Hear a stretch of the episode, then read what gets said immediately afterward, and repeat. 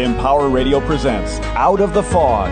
Join intuitive guide and spiritual teacher Karen Hager for lively, positive conversation with lightworkers, healers, and dynamic wisdom keepers.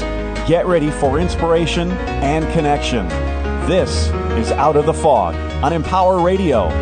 Here's your host, Karen Hager. Hello and welcome to Out of the Fog. I'm Karen Hager. Each week at this time we gather for a spiritual conversation and enlightening guests, and I'm glad you're here. Time and distance are no barrier to energy, and that means that no matter when you're listening, no matter how you found us, you are here for a reason. And I hope that something in the next hour lights your path and helps you move forward. So many of us are looking for practical solutions to unhappiness and dissatisfaction. There's that idea that if we could just crack the code, we'd be on our way to peace and fulfillment and everything would be great. Well, my guest today says that unhappiness can't be solved just by tweaking problematic situations. Psychologist Gail Brenner is joining me to talk about how when we focus on external circumstances in the belief that we're defined by those circumstances, that creates the unhappiness we experience. She believes that when we intentionally shift our attention away from the thoughts and the feelings that bring us unhappiness, all those agitated feelings give way to a more peaceful, more constructive frame of mind. Are you ready to meet her? Gail Brenner is a licensed psychologist with more than 20 years of experience offering psychotherapy. Her new book is The End of Self-Help, Discovering Peace and Happiness Right at the Heart of Your Messy, Scary, Brilliant Life. Gail specializes in working with older adults and their families, bringing clear seeing and compassion to the transitions of aging, death, and dying. She's authored and published numerous articles on coping with stress and chronic medical illness, and she's consulted with the staff of assisted living and skilled nursing facilities, as well as the general public, on aging, dementia, and caregiving. You can find out lots more about Gail and her work at gailbrenner.com. Gail, welcome to Out of the Fog. Thank you. I'm so happy to be here. Well, thank you. Me too. Maybe that's a good place to start, actually. What does happiness mean to you? What is happiness, really? So it's a common word in our culture today. And of course, if you ask people, anyone would answer, of course, I want to be happy. So I love this question because it's really important to define what we mean. There's definitely that feeling of happy when something happened. You smile, you feel uplifted inside. But I use happiness in this context in a more general way of that deep sense of well-being. So I would say that happiness, peace, well-being, a feeling of being okay inside, a deep sense of ease. These are all interchangeable words for that sense of just knowing that we're okay inside, that place inside of us that knows that things are just fine as they are. And when we tap into that place, that's what I'm calling happiness or peace. So it has different phases at different times, depending on what's happening. But that sense of ease and happiness and peace, that things are okay, that's what I'm calling happiness.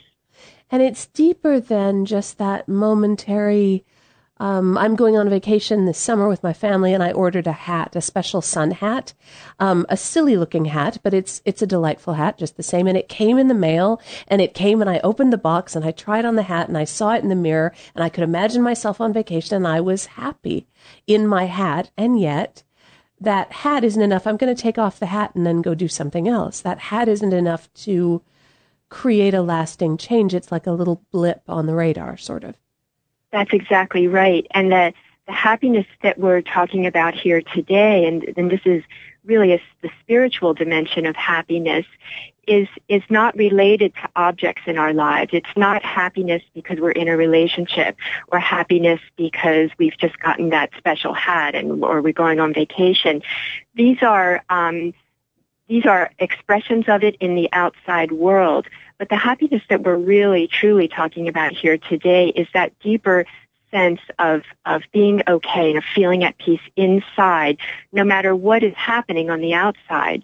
So often we search for happiness on the outside in these objects, relationship, the right job, the right possessions in our home.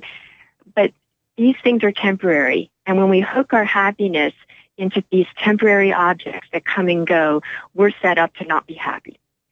So if we can turn our attention inside and discover that there's an underlying sustainable sense of well-being that's always here, this is true happiness, and this is here no matter what's happening in our outside world. So are you saying that we could be going through incredible difficulties, illness, sorrow, grief, pain, and still be happy in this definition?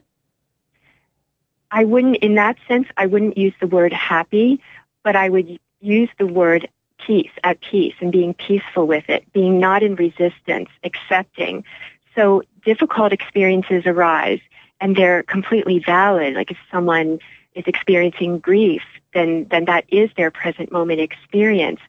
It's really about the place that we find this deepest peace inside is when we stop fighting with our own experience and we accept and receive and flow with what's happening.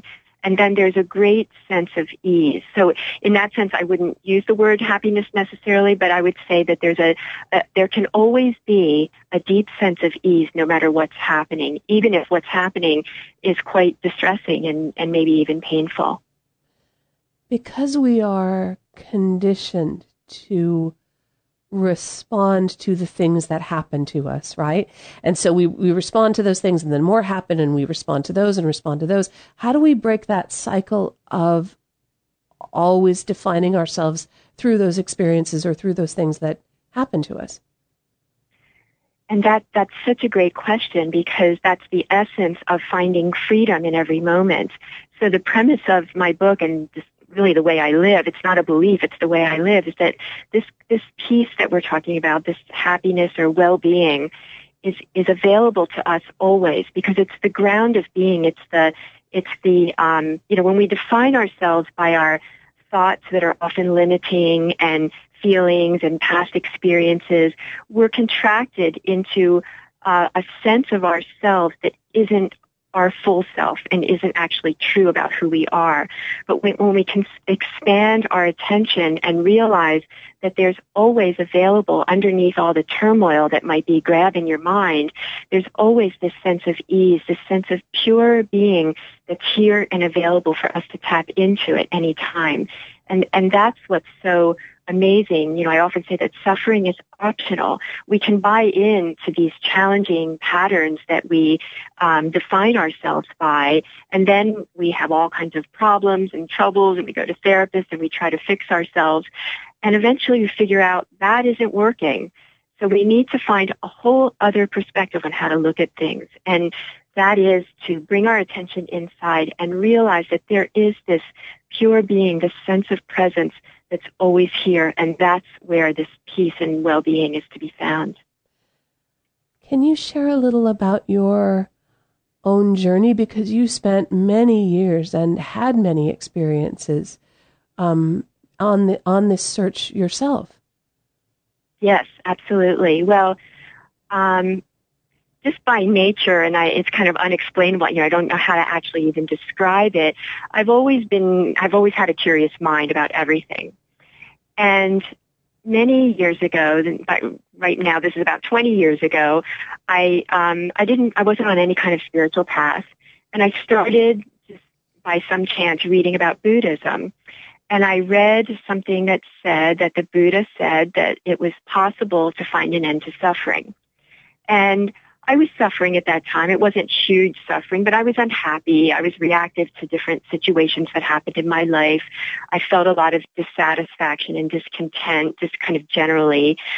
And that idea that it was possible to find an end to suffering just completely intrigued me. And something inside me lit up, and I was absolutely on fire to understand that. I didn't understand it. I didn't know how that was possible. But something in me just said, that is true, and I want that for myself. So that was the thing that initiated my path. And I went through books and teachers and retreats and therapy and all kinds of of activities that we do along this path.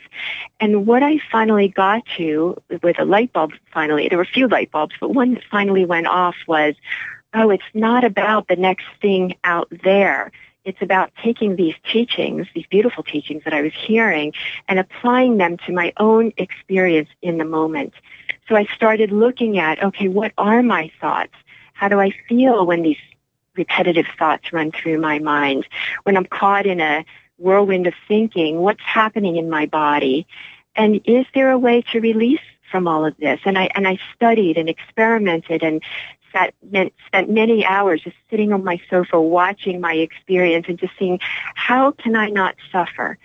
And I eventually realized that the key is where you put your attention. And when your attention is glued in to these belief systems and ideas and identities that don't really serve us, they don't serve our happiness, they don't really help us in the world, but we believe them because we're used to it. But we don't have to. And when we relax our attention away from these ideas and thoughts and beliefs, we're just here. We're breathing. We're sitting. We're watching. There's presence. There's aliveness. It's a fresh moment. And that's where peace can be found always. There's that sense that in that moment we don't have to do anything. That's exactly it. We're doers. You know, we think we're doers, and and the doing gives way to the fixing. You know, we need to fix ourselves. We need to improve and become something we're not already. And that's a misunderstanding. It's really about discovering who we've already been. So it's bringing our attention in, not to become something better in the future, but to say, well, how can this moment be a full moment? And by shedding these identities and moving our attention away from painful thoughts, we realize there's just this pure being. We can rest here. There's no doing that needs to happen. There's being. And life flows absolutely beautifully from this place. Now, your new book is called The End of Self-Help. And I wonder, do you feel like traditional self-help teachings, does that do a disservice to that search for the ground of being, the inner peace? I want to say yes and no. You know, there are certain practices and suggestions that are offered that can be really helpful. But, like, for example, for myself, I went through this period of time where I was doing a gratitude practice, and it was good. It helped me to tap into that natural gratitude that's always here and possible, although I didn't see it that way at the time. You know, if you decide to meditate and do a mindfulness meditation, it's a practice, but it's useful because it helps us to be quiet and to center more in presence. So these kinds of activities can be useful, but the premise of self-help I do see as a misdirection, because self-help means I'm a self who needs help. And if I'm a self who needs help, I'm not full, I'm not whole, I'm inadequate, I'm wounded, I'm broken. And if this is the identity that you hold about yourself, you're going to suffer. So it's putting off happiness, because when we hold on to those identities, that we're inadequate, that we're a self who needs to be fixed or needs help. What is the experience in that actual moment? It's one of inadequacy, lack, not being good enough, wishing things were different than they are. And that's the present moment experience. So we're waiting for happiness or peace to come at some future time. But the future is an idea in our minds. The future is now. The present, this is our moment right here in this precious life. And when we're spending it hoping the next moment is a better one, we're missing what's actually here. So when we turn that whole thing on its end and we bring our attention here and we say, okay, my moment right now is one of lack. I feel like something's missing. I don't feel like I'm good enough. I am afraid, and I do feel like I'm limited.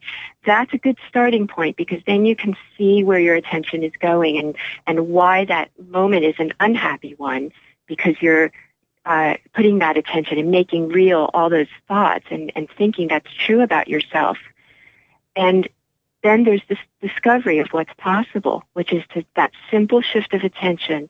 You take a breath, you let the thoughts go, you know that you don't have to think them right in this moment, and you realize that right here, right now, is just pure presence, and that's where peace is. I think we chase teachers, we chase teachings, we chase beautiful sun hats that we're going to take on vacation. If that one doesn't make me happy, I might get another one, and pretty soon my house is full of sun hats. We chase and we chase and we chase, and what you're talking about is rest, is the opposite of chasing. I am, and the way into that rest is to realize that in the moment of chasing is a sense that there's something wrong or something missing. And that's our present moment experience. So the chasing or the searching, and I want to say there's a lot of paradoxes in this discussion. So to want something, to want to know peace, to want to know happiness, it's a beautiful starting point. You know, it's a beautiful way to begin this exploration. But then the question is, where does the exploration go? Does it go out to the next teacher, the next technique, the next, mantra, whatever it is? Or can we bring that attention in and begin to lovingly and gently look at our own direct experience in the moment? So it's really a shift, a 180 shift from looking outside ourselves and searching for that next thing and living it. If only I got it, I would be then at peace and then everything would be okay.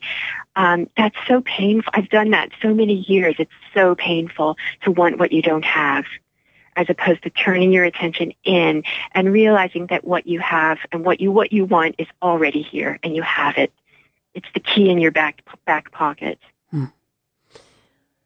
I often speak with people who are waiting to be healed, who feel that they have, that there are wounds and there are issues that have been inflicted upon them, or they've inflicted them upon themselves, and they're waiting for healing of those wounds before they can be released and live a full life.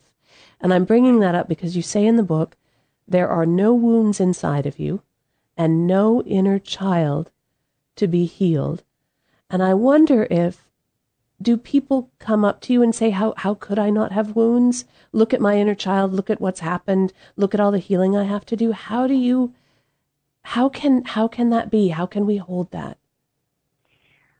People can think they're wounded, and then they can think that there's an inner child in there who needs to be healed. So that's a thought. And it's a valid thought in a certain way, but then the question is, well, how do we go about healing that and healing that thought and finding that we're really, truly, essentially whole? We're just thinking that we're broken or that we're wounded, but the truth is that we're whole. There's a wholeness that's never been touched, no matter what experiences have happened in our lives. So the question becomes, what do we do with all of that? And in a lot of self-help books, and I am a psychotherapist, but a lot of therapy out there, the idea of it is to fix the problem within the story of what happened. So somehow I come to peace with the fact that, my mother wasn't everything I wanted her to be, or that, whatever happened in one's childhood. The problem can't be fixed in the story. And when I say in the story, like moving the puzzle pieces around, like getting a better relationship with my mother, or, how to come to peace with the fact that, there was a divorce and, that caused all kinds of turmoil. It's really that the story is not the place for the solution. The solution comes in recognizing that in the moment, right now, I'm thinking about things that happened in the past. And when I do that, I feel broken. And then to go deeper with that and understand, well, what is the feeling? When I feel sad about these things, what is the feeling? It's a story I'm telling myself in my mind and physical sensations. And what if I bring my attention into the body and just feel the physical sensations? And I realized that I can do that and just be here. And then the story of what happened begins to lose its power. So we begin to tap into our essential wholeness. and those thoughts, they're very conditioned. So I'm not saying this is a magically happening thing. You know, you just snap your fingers and everything's okay. No, it takes time because these patterns sit in us really strongly if we've thought about them for a really long time and we've lived as if they're true. But there's another deeper, more real reality, which is the wholeness that's already here. And we can live from that. It's here available, just waiting right there for us to live it in any moment. And then we don't think we're broken. We don't feel wounded. We know we those thoughts and feelings come, but we can shift our attention and realize that the wholeness that we've always wanted all along is right here. What are some ways that someone listening might gently begin that journey to releasing the story, connecting with that wholeness that's always with us? The first step is to realize, to understand what a story is, and to understand our minds and how our minds work. So I talk a lot about thoughts in my book, and there are all kinds of thoughts. There are beliefs. There are storylines we tell ourselves. There are expectations. There are ways that we think about ourselves, our inner language. Some people call it the inner critic, how we speak to ourselves. These things are all thoughts, and there are many, many, many different kinds of thoughts. So then we look at, what is a thought? What is a thought? Which is a really great question, and it's not a question people mostly ask. So a thought, when you start to look at it, it's just an energy form with words to it that appears in the mind. And we tend to not have control over the thoughts that appear. They just appear, whether they're from conditioning or they randomly come into our minds. We don't have control over what thoughts appear in our minds. But we absolutely do have control over what we do with that once the thought appears. So a thought floats into the mind, and maybe it's a thought that's been that one has been thinking a zillion times throughout one's life, like, "Oh, I'm so sad about that, event that happened in my childhood. It shouldn't have happened." And if you live in that, it shouldn't have happened, and then there's frustration and pain and anger around it, that's a whole constellation of suffering, and it's so painful. But if you can see that, oh, it shouldn't have happened, and then you can say, you know what, I'm going to make the choice to not go there, not go into that thought.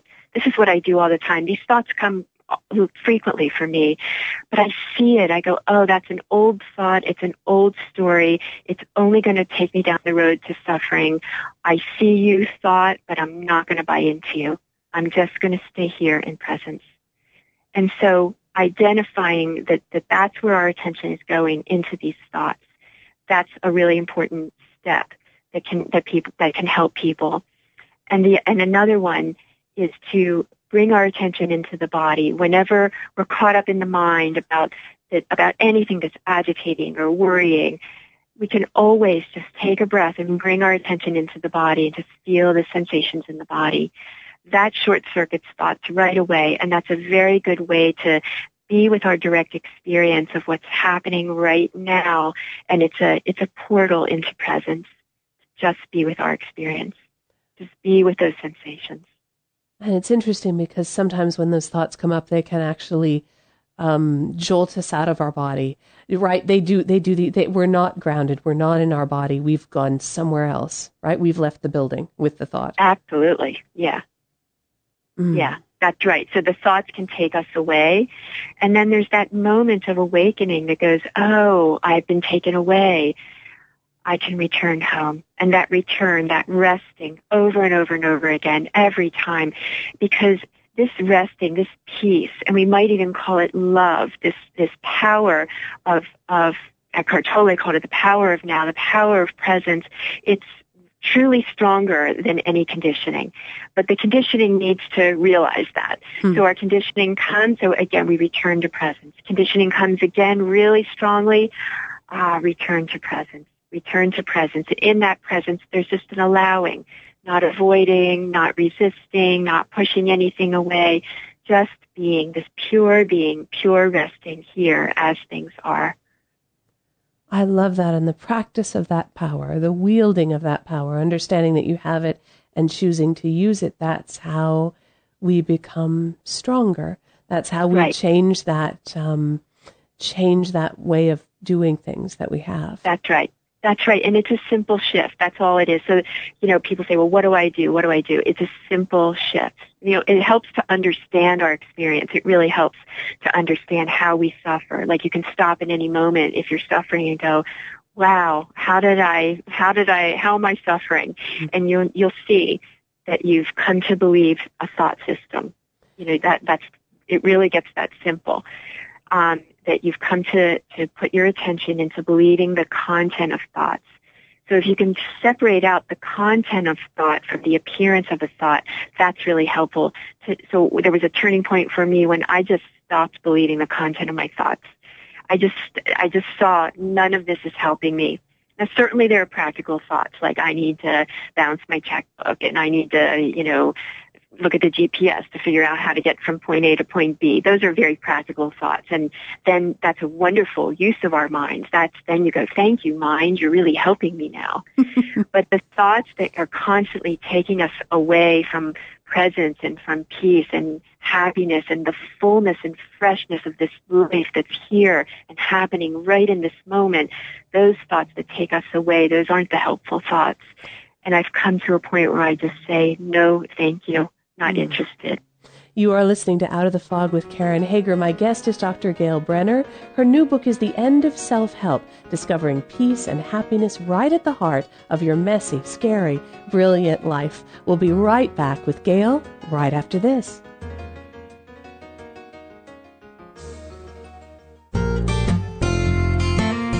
I'm home and I love it. I'm home where I belong. I'm home and I love it. I'm home where I belong. It's always nice to come home, but these days, many Americans are at risk of foreclosure and losing their homes. Fortunately, help is available. Making Home Affordable is a free program from the U.S. government that has already helped over 1 million struggling homeowners.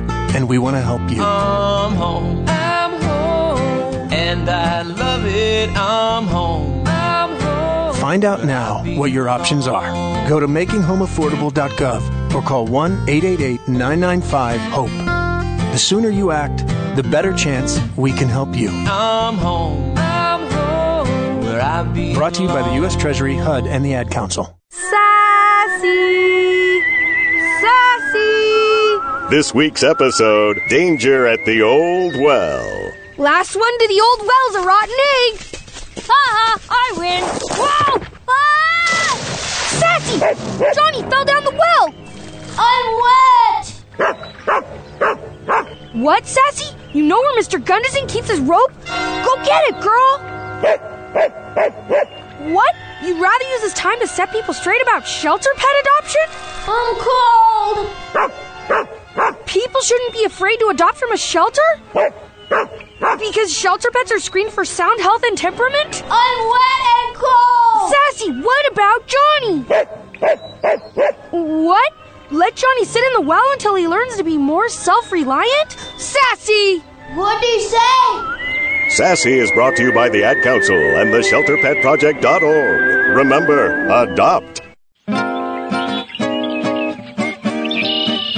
Come to the forest.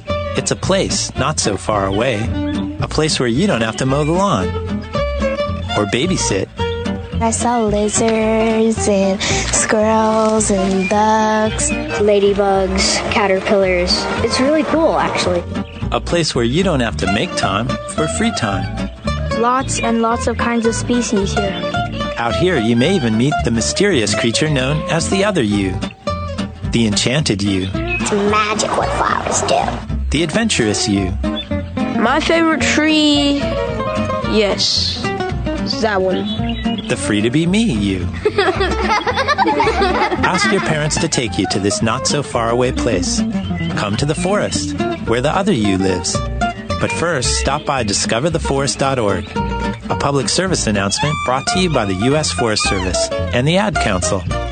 And now back to Out of the Fog with Karen Hager on Empower Radio, empowerradio.com.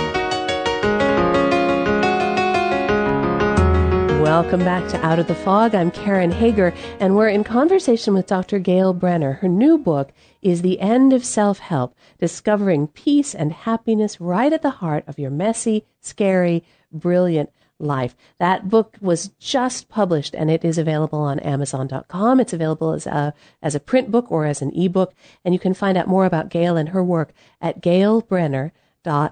And of course, I welcome your feedback, your comments, your questions about what you're hearing on today's show. And heck, what you hear on all the Out of the Fog shows that you're listening to. You can always connect with me through my website, KarenHager.com. Now, Gail, before the break, we were talking about the way that thoughts arise, thoughts come into the mind. And although we may not be able to stop them, we can change how we deal with them. And it made me wonder, where do you think those thoughts come from? If we can't control them, where are those coming from? Well, I think they come from conditioning, the very familiar thoughts, and, you know, very few of our thoughts are new and fresh. You know, those are those insights that come, or just an idea from who knows where. But a lot of the thoughts we regurgitate over and over and think the same things. And there's a kind of deadness about that. And I think those come from familiarity. You know, because we keep thinking them, they keep coming. So there's that factor of conditioning. But I also think that there's an unexplainable aspect to creative thoughts. Like if you have an amazing idea, you know, that you've never had before, or something dawns on you about how to fix something that you haven't thought of before. These are fresh ideas, and these come from this connection with pure being. It's when our personal selves, our personal ideas, our need to figure it out and analyze and do, when that starts relaxing and that gets out of the way and we shed those needs to know everything, we allow ourselves to live in this space of not knowing, like, I don't know, I don't need to know everything, I can't know everything. Then we're more aligned with this natural flow of life that's happening, that's emerging right now and in every moment. And then who knows what idea? That's where creativity can arise. We can't, you know, when people take somebody like Beethoven, you know, who's incredibly prolific and creative and innovative at his time, it's too much to think that a personal self could have written all of those symphonies. It's like he was somehow a portal for the beauty of the universe, of life, to be expressed through him and his form. And these kinds of things happen to us all along. We may not be writing symphonies, but we're when our personal needs and desires and fears are more out of the way, we're not attending to those so much. We don't always feel like we need to go through our lives needing to be safe or getting approval or having all our needs met. Then we're more relaxed, we're more aligned with the sense of being, and that's where the creativity can flow. That's part of, at least as I believe, part of the power of a daily spiritual practice, part of the power of learning to shift your attention, learning to look within, is that I think part of what we're here to do is learn to get out of the way and Absolutely. Keep getting out of the way. Yes. That's right. There's a few metaphors. I like the word shedding, shedding our identities. Like we think of ourselves as limited, and separate and contracted, and I can't do it. I'm afraid of the bad things that might happen if I really just put myself out there and do the thing I'm dying to do. When we live in that contracted way, it's very small and limiting. So there's a shedding of those beliefs. Those aren't real. Those don't have to define us. There's an optional component to that. It doesn't feel like a choice, but it's a choice for us to believe those things about ourselves. And there can also be a choice to, again, over and over, return to this sense of presence. And then there's a shedding of that and a clearing.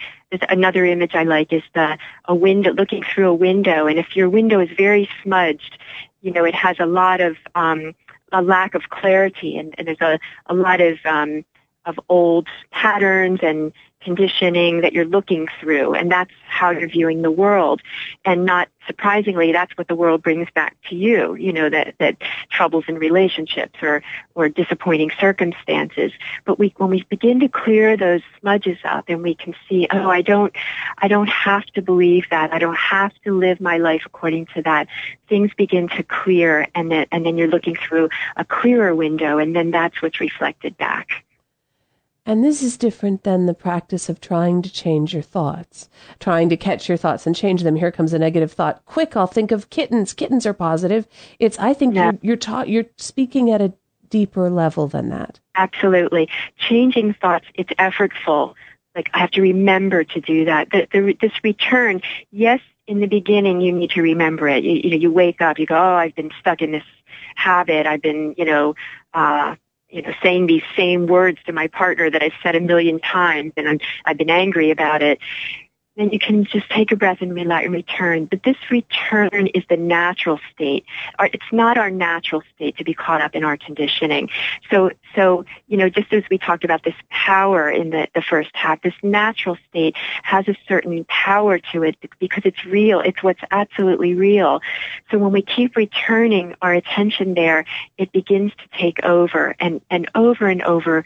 You know, people tell me, a lot that they find that what they've been reading in my book is really practically helpful. They keep making this return several times a day when they're caught up, and then there's a clarity that comes, and an allowing, and a synchrony and a harmony.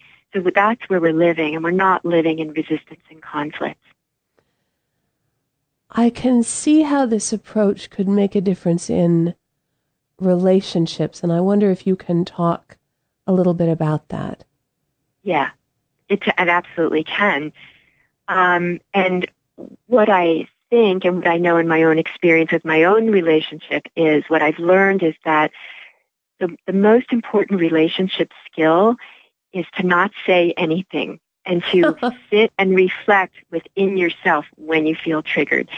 You know, there's again, so much, lore in the self-help world around relationships.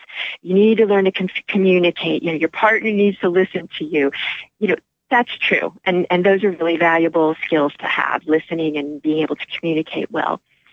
But more deeply than that, we need to learn to sit with our own experience and not just spew it out into the relationship. Mm-hmm. So what I've learned is when I feel triggered, and I'm not perfect at this by any means, but I've really learned that when I feel triggered in a relationship, that the best thing I can do is stop and say nothing and meet my own experience inside in that moment before I say anything.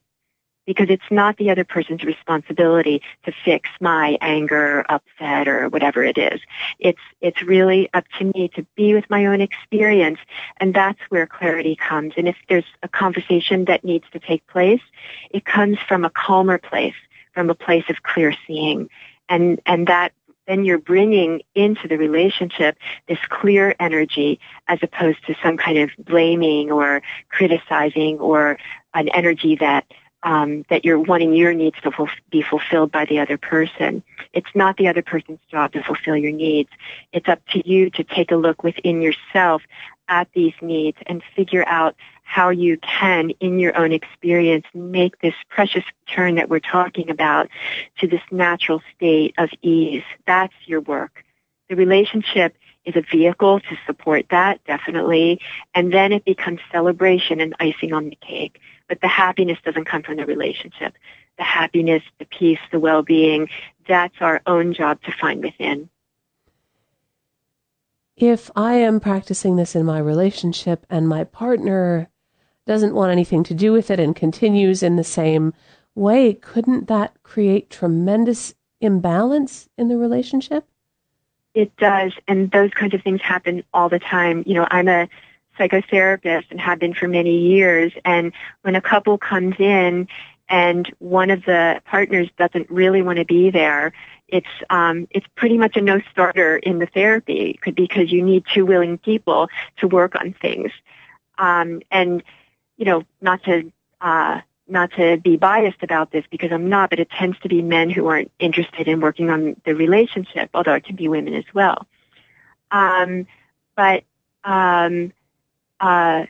I lost my train of thought. Can you remind me of that question? Just that it creates imbalance, that when there's one partner who is changing, actively changing, and the other partner is not, does not, will not even start to make change, that creates imbalance. And I think sometimes we can't get past that.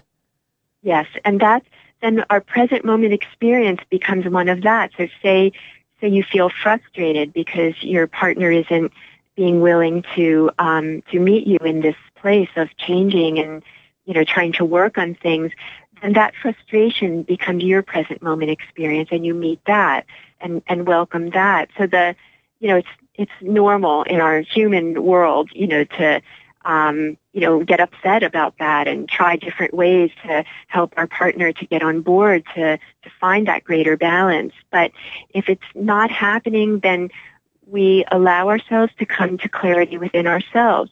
And that can be a beautiful process. You know, it can be amazing to realize I'm not getting what I want here. I want things to be different than they are, because that's basically what's happening. I want him or her to be different than they are. I want this moment to be different than it is. And that's resistance. So when we truly accept this is how it is, this is what this person is bringing to this conversation, this is what they're not bringing to this conversation, this is the reality of the situation, then clarity can come from that. When we resist, we get stuck. But when we really accept what's happening, then things begin to open up. And that's when our own journey opens up. And maybe that journey tells you that, you know, this is a relationship that needs to end. Maybe there's a super, when you stop resisting and wanting the person to be different, maybe a super honest conversation can take place. You don't know what's going to happen, but it's, you know, I don't want to paint it as an easy thing, because it's not. It's a challenging situation when one person wants to work on things and one doesn't. But it's an opening. It's a possibility for it's a step along the path of our own experience, if we take it that way, our own path. As we take responsibility for our experience, for our own path, I wonder if you can say a little bit about the role of compassion, because there's a way in which, as I read the book, I could see that I could get kind of detached from the stories I tell about myself, my experience, the feelings that I hold, and I wonder, can I still be compassionate if I am not attached? Are you talking about compassionate with yourself or other people, or both? I'm talking about both, I think, because if I don't hold compassion for myself, I can't hold it for others either, really. Yeah, that's right. So one thing I like to say, and I really believe this so strongly, is the most loving way we can be with ourselves is to welcome our experience, to welcome it, to say, oh, this is what's happening. This is the thought that's arising. This is the feeling that's here right now, and to not resist. And when we don't resist anything, any ideas, and when we can let ourselves return and rest in this place of being, this place of being is actually a place of no separation, of no division. So when we believe ourselves to be embodied in form, we are embodied in form, and there's a certain reality to that, and that makes our lives, you know, wonderful and playful, and we, you know, amazing things can happen. But there's an ultimate truth, which is the true nature of who we are is not a person in form. It's something much greater than that. It's the fundamental reality of the whole universe. And in that, from that place, you can look around at all these apparent forms around you, and you go, wow, the source of that form is me. You look in someone's eyes and you go, oh, if you look all the way in and see to the source of that, that's that same oneness, that same freshness, that same aliveness. Every single thing, the fundamental ground of everything is this aliveness. And when that's realized, there's so much intimacy, so much love, and it's compassion, it's way more compassion than when you feel like separate, like you feel compassion for another person. That compassion that we feel for someone else or for people who are suffering or for ourselves and our own suffering, it's the true source of that compassion is that oneness, that non-separation. And when we know that for what it is, it's incredibly intimate and incredibly loving, and you can't help but feel for other people. I would call that true compassion. Because it's alive. It's not dead. It's not flat. It's not dissociated. It's very much. It's juicy. It's with it. It's in it. It's alive to what's happening right in this moment fully. That's very powerful, and that notion of when I realize that I am not separate from anything, that I then can be without fear, right? Because I can't decide if this is terrifying or actually makes me feel fearless. I'm not sure, right? But when I realize that everything is me and I am in everything, I can see how that changes then the nature, the quality. These are all kind of very limited words, aren't they? But I can see how that changes the nature, the quality of the compassion that I can feel for myself and express then toward other people who I'm not nearly as separate from as I thought. Absolutely. Absolutely. I'm not nearly as separate from. In fact, maybe I'm so not separate from that it's the same. And it's like there's no, then it gets, you know, we can get a little more deep in this, which is there's no time, there's no space, there's literally no separation. Like the space between the skin on your fingernail and the air around that is nothing. There's no space, no time, no difference.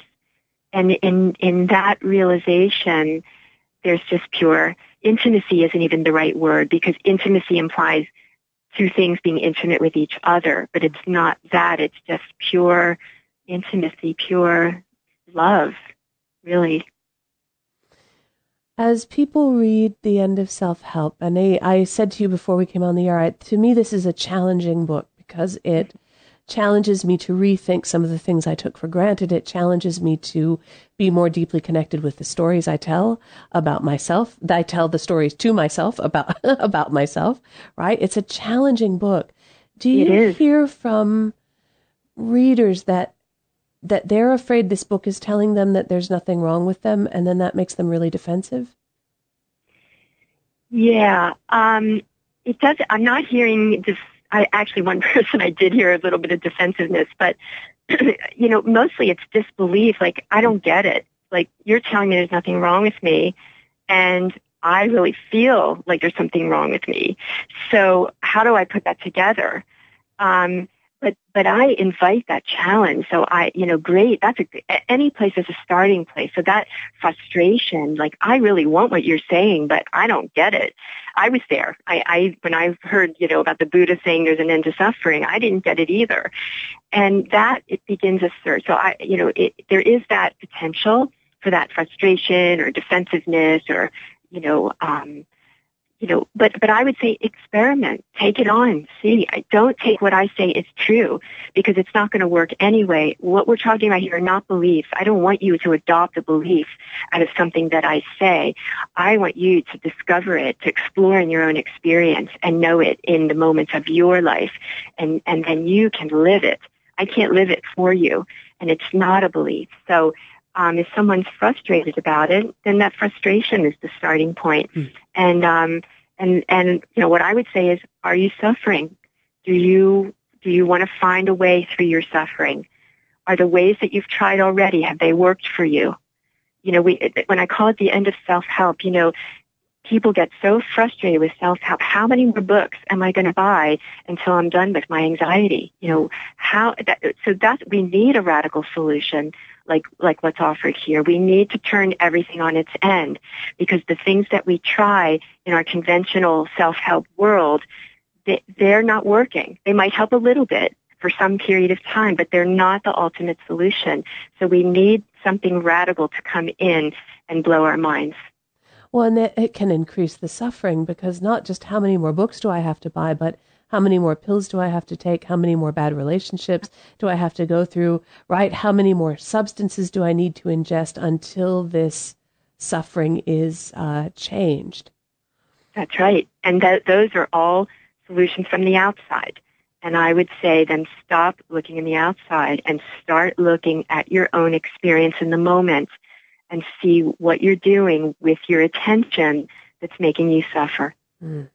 Because once you see that, then you can, realize the possibility that the attention can unglue from those problematic thoughts and emotions.